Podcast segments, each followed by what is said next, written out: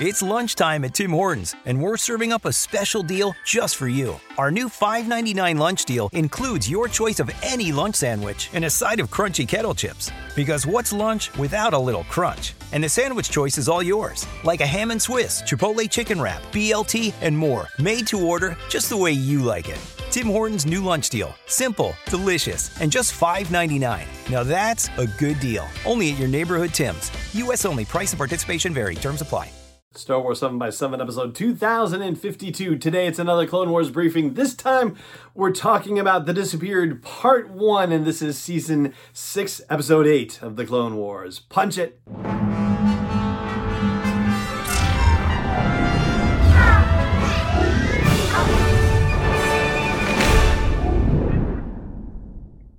Hey, Rebel Rouser. I'm Allen Voivod, and this is Star Wars 7 by 7 Thank you so much for joining me for this episode where we are going to talk about The Disappeared Part 1. This is a rather shocking episode for a couple of reasons, but also a fascinating one, too. And it's really awesome because it involves the return of Ahmed Best as Jar Jar Binks. He is returning to voice the role that he played in the prequel movies, and it involves an odd request from Bardotta, a planet that we haven't heard of. It is neutral in the Clone Wars, and they are having some serious difficulties. This is, by the way, a full spoiler briefing, as the most recent episodes of the show have been. So there you go. There's your warning. So the spiritual leaders are disappearing, and so Queen Julia requests the aid of one very particular person. Palpatine was going to send Senator Amidala and Senator Organa. And instead, she wants Representative Jar Jar Binks to go, which is like, huh? And the Jedi Council is having a bit of a debate over this at the behest of Chancellor Palpatine because everybody thinks that this is a bad idea to send Jar Jar by himself to this place. But it's a little bit touchy for the Jedi because the Bardottans think that the Jedi are kidnappers. The whole business about the Jedi inducting force sensitive children into their order, the Bardottans think that the Jedi are actually kidnapping them. And so they don't have good relations with the Bardottans. And I find that fascinating because there's obviously another similar kind of situation where the First Order is kidnapping children and inducting them into the First Order, but kind of a different scenario, obviously, and yet it's an interesting mirror, comparatively speaking. But they ultimately agree that somebody should go with Jar Jar, and Mace Windu volunteers to be the one to do it, which doesn't make the Bardottans happy, and they, of course, immediately demand Mace Windu surrender his lightsaber upon arrival. Jar Jar has to actually say, No, Mace Windu is my humble servant, and he's here to help me. Queen Julia says, Okay, that's fine, but I want to talk to Jar Jar alone. Everybody get out of here. And then she walks up to him and says, It's been a long time. Come and meditate with me, my love. And kisses him on the lips. And they do that classic thing where Jar Jar's leg goes up, you know, taken with the kiss.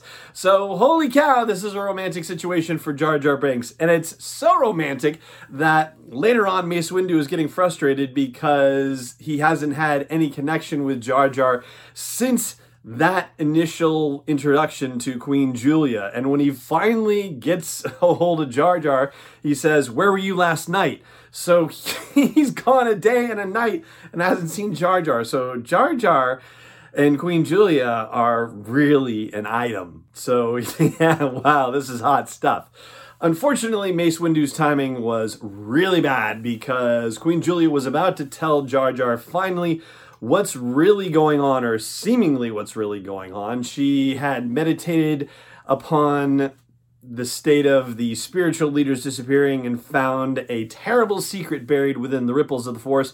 But by the time Jar Jar is able to get back to where she is, lo and behold, Queen Julia has disappeared as well, just like the other spiritual leaders. And the ancient prophecy on Bardotta that seems to be coming true is that, or at least the next step, is that if the queen is gone for three rotations, then a darkness will arise and engulf the galaxy, which obviously doesn't sound very good.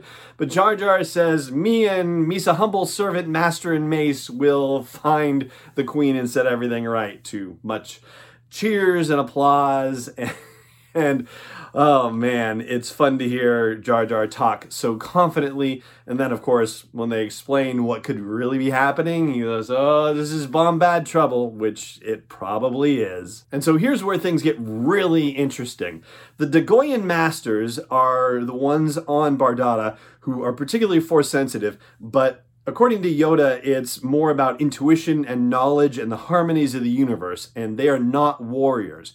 However, there was a clan on Bardotta that was or were warriors, and they are called the Frangawl cult. They worshipped an ancient demon called Mar Malmural, excuse me, Malmural, and they haven't been around for a while, but the fear is that they are active again and that they're involved in these disappearances somehow. What's more is the Dagoyan temple that they're in is built upon the ruins of a shrine to Malmoral. And that I found particularly interesting because it's very similar to what the Jedi situation is, right? Jedi temples are built upon Sith temples, so yeah, it was kind of an interesting parallel, all things considered. And why is that anyway? Like, why do you build something nice upon cursed ground, right? It just doesn't make sense. Something that's cursed and evil, oh yeah, let's build a nice temple over it. just doesn't make sense to me. So Mace and Jar Jar have to go down into the depths and see if they can find what's going on. It does kind of look almost Himalayan, I guess, in a way. Like it looks like Tibetan prayer flags on the you know mountain walls outside of the cavern into which they go. And unfortunately, they get separated, Jar Jar and Mace do, and some crazy mask wearing guy throws a bunch of blue powder at Jar Jar, and suddenly he starts disappearing before our very eyes, and apparently before his own, too. And the fear, of course, is that he's actually disintegrating, but no, it turns out that whatever this is turns him invisible, and it lasts for a little while until he's brought down into the depths of the Frangawl cult's base within the heart of the mountain underneath that, you know, good Dagoyan temple. And Jar Jar is there along with all the Dagoyan masters and Queen Julia as well, from whom he finds out that they are stealing their force powers and stealing their essences and using it to satiate the demon Malmoral. Uh, it's just a tongue twister in my mouth every time I try to say it. Meanwhile, as luck would have it, Mace Windu had given Jar Jar a communicator because they had already spent so much time separate from each other because Jar Jar and Queen Julia were, you know, heaven only knows. and so Mace contacts Jar Jar and is able to track him down with the aid of the comlink to get him close enough and then screams from one poor soul whose essence gets stolen from him. And once Mace arrives, then there's all sorts of fighting, and most everything works out except for the fact that the leader of the Frangawl cult is able to take Queen Julia and spirit her away onto a starship and fly off. Where he's flying off to, they don't know yet, but the epilogue of the show features Jar Jar talking to the Dagoyan masters and saying that he's no you know he's no action hero or whatever but he and his loyal helper master and mace will find queen julia and bring her back before the prophecy can come true and as a sweet and silly little tag at the end mace windu says i don't know if it's just something about this place but i'm beginning to understand you and i assume that it's not just about understanding his interesting take on Galactic Basic. I think it has to do more with his character. So that's part one of The Disappeared. And surprise, surprise, we'll talk about part two in tomorrow's episode. But there is something fascinating additionally about this episode and part two that I found out by doing this particular episode prep. And I'll tell you about that right after the break. Stay tuned. Hey Rebel Rouser, I've made some changes to the asteroid belt level at patreon.com slash SW7X7 and they are all with sponsors in mind. So if you want to get the word out about your business, your product, your service to a dedicated Star Wars audience, then please check out patreon.com slash SW7X7 and look for the asteroid belt level for details. Again, that's patreon.com slash SW7X7.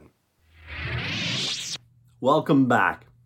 So the story for The Disappeared is credited to Jonathan Rinzler. That's the name that's in the end credits for this episode, and also presumably for The Disappeared Part 2.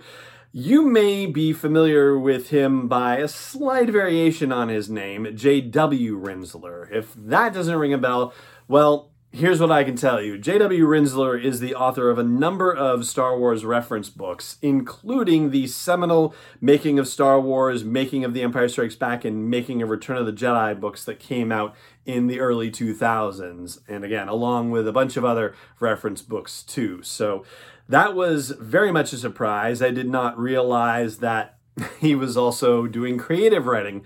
Not to say that the nonfiction books don't involve creative writing, but you know what I mean, like inventing a story from scratch. There's a quote in Wikipedia from him where he talks about being put in charge of nonfiction you know, back in the day. Also included, funnily enough, DK's books because he said he was informed at the time that they weren't really story based, even though they are in his opinion and they are he's right like he's not wrong about that at all and for all the time that we've spent going over various dk books yeah it's absolutely the case so anyway certainly one type of creative writing but writing an episode of the clone wars or two episodes of the clone wars that's another order of magnitude altogether. And I did not know that he had done that as well. So there you go. And if you didn't know, well, then now you know. and that is going to do it for our episode of the show today. Thank you so much for joining me for it, as always. And may the force be with you, wherever in the galaxy you may be. 7 by 7 is not endorsed or sponsored yet by Lucasfilm Limited, Disney, or 20th Century Fox, and is intended for entertainment and information purposes only. Star Wars, the Star Wars logo, all names and pictures of Star Wars characters, vehicles, and any other Star Wars related items are registered trademarks and or copyrights of Lucasfilm Limited or their respective trademark and copyright holders. May the force be with them. All original content is copyright 2020 by Star Wars 7 by 7 We hope you love it.